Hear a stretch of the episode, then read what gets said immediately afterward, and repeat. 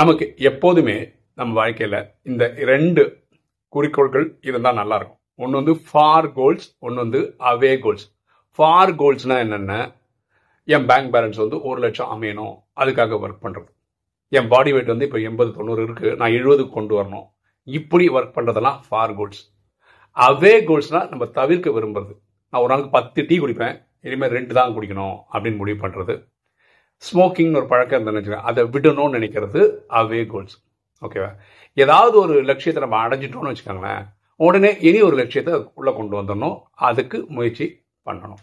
யாருக்கு இந்த மாதிரி ஃபார் கோல்ஸ் அவே கோல்ஸ்லாம் இருந்து அதுக்காக ஒர்க் பண்ணுறாங்களோ அவங்க வாழ்க்கை சிங்கலாலாக தான்.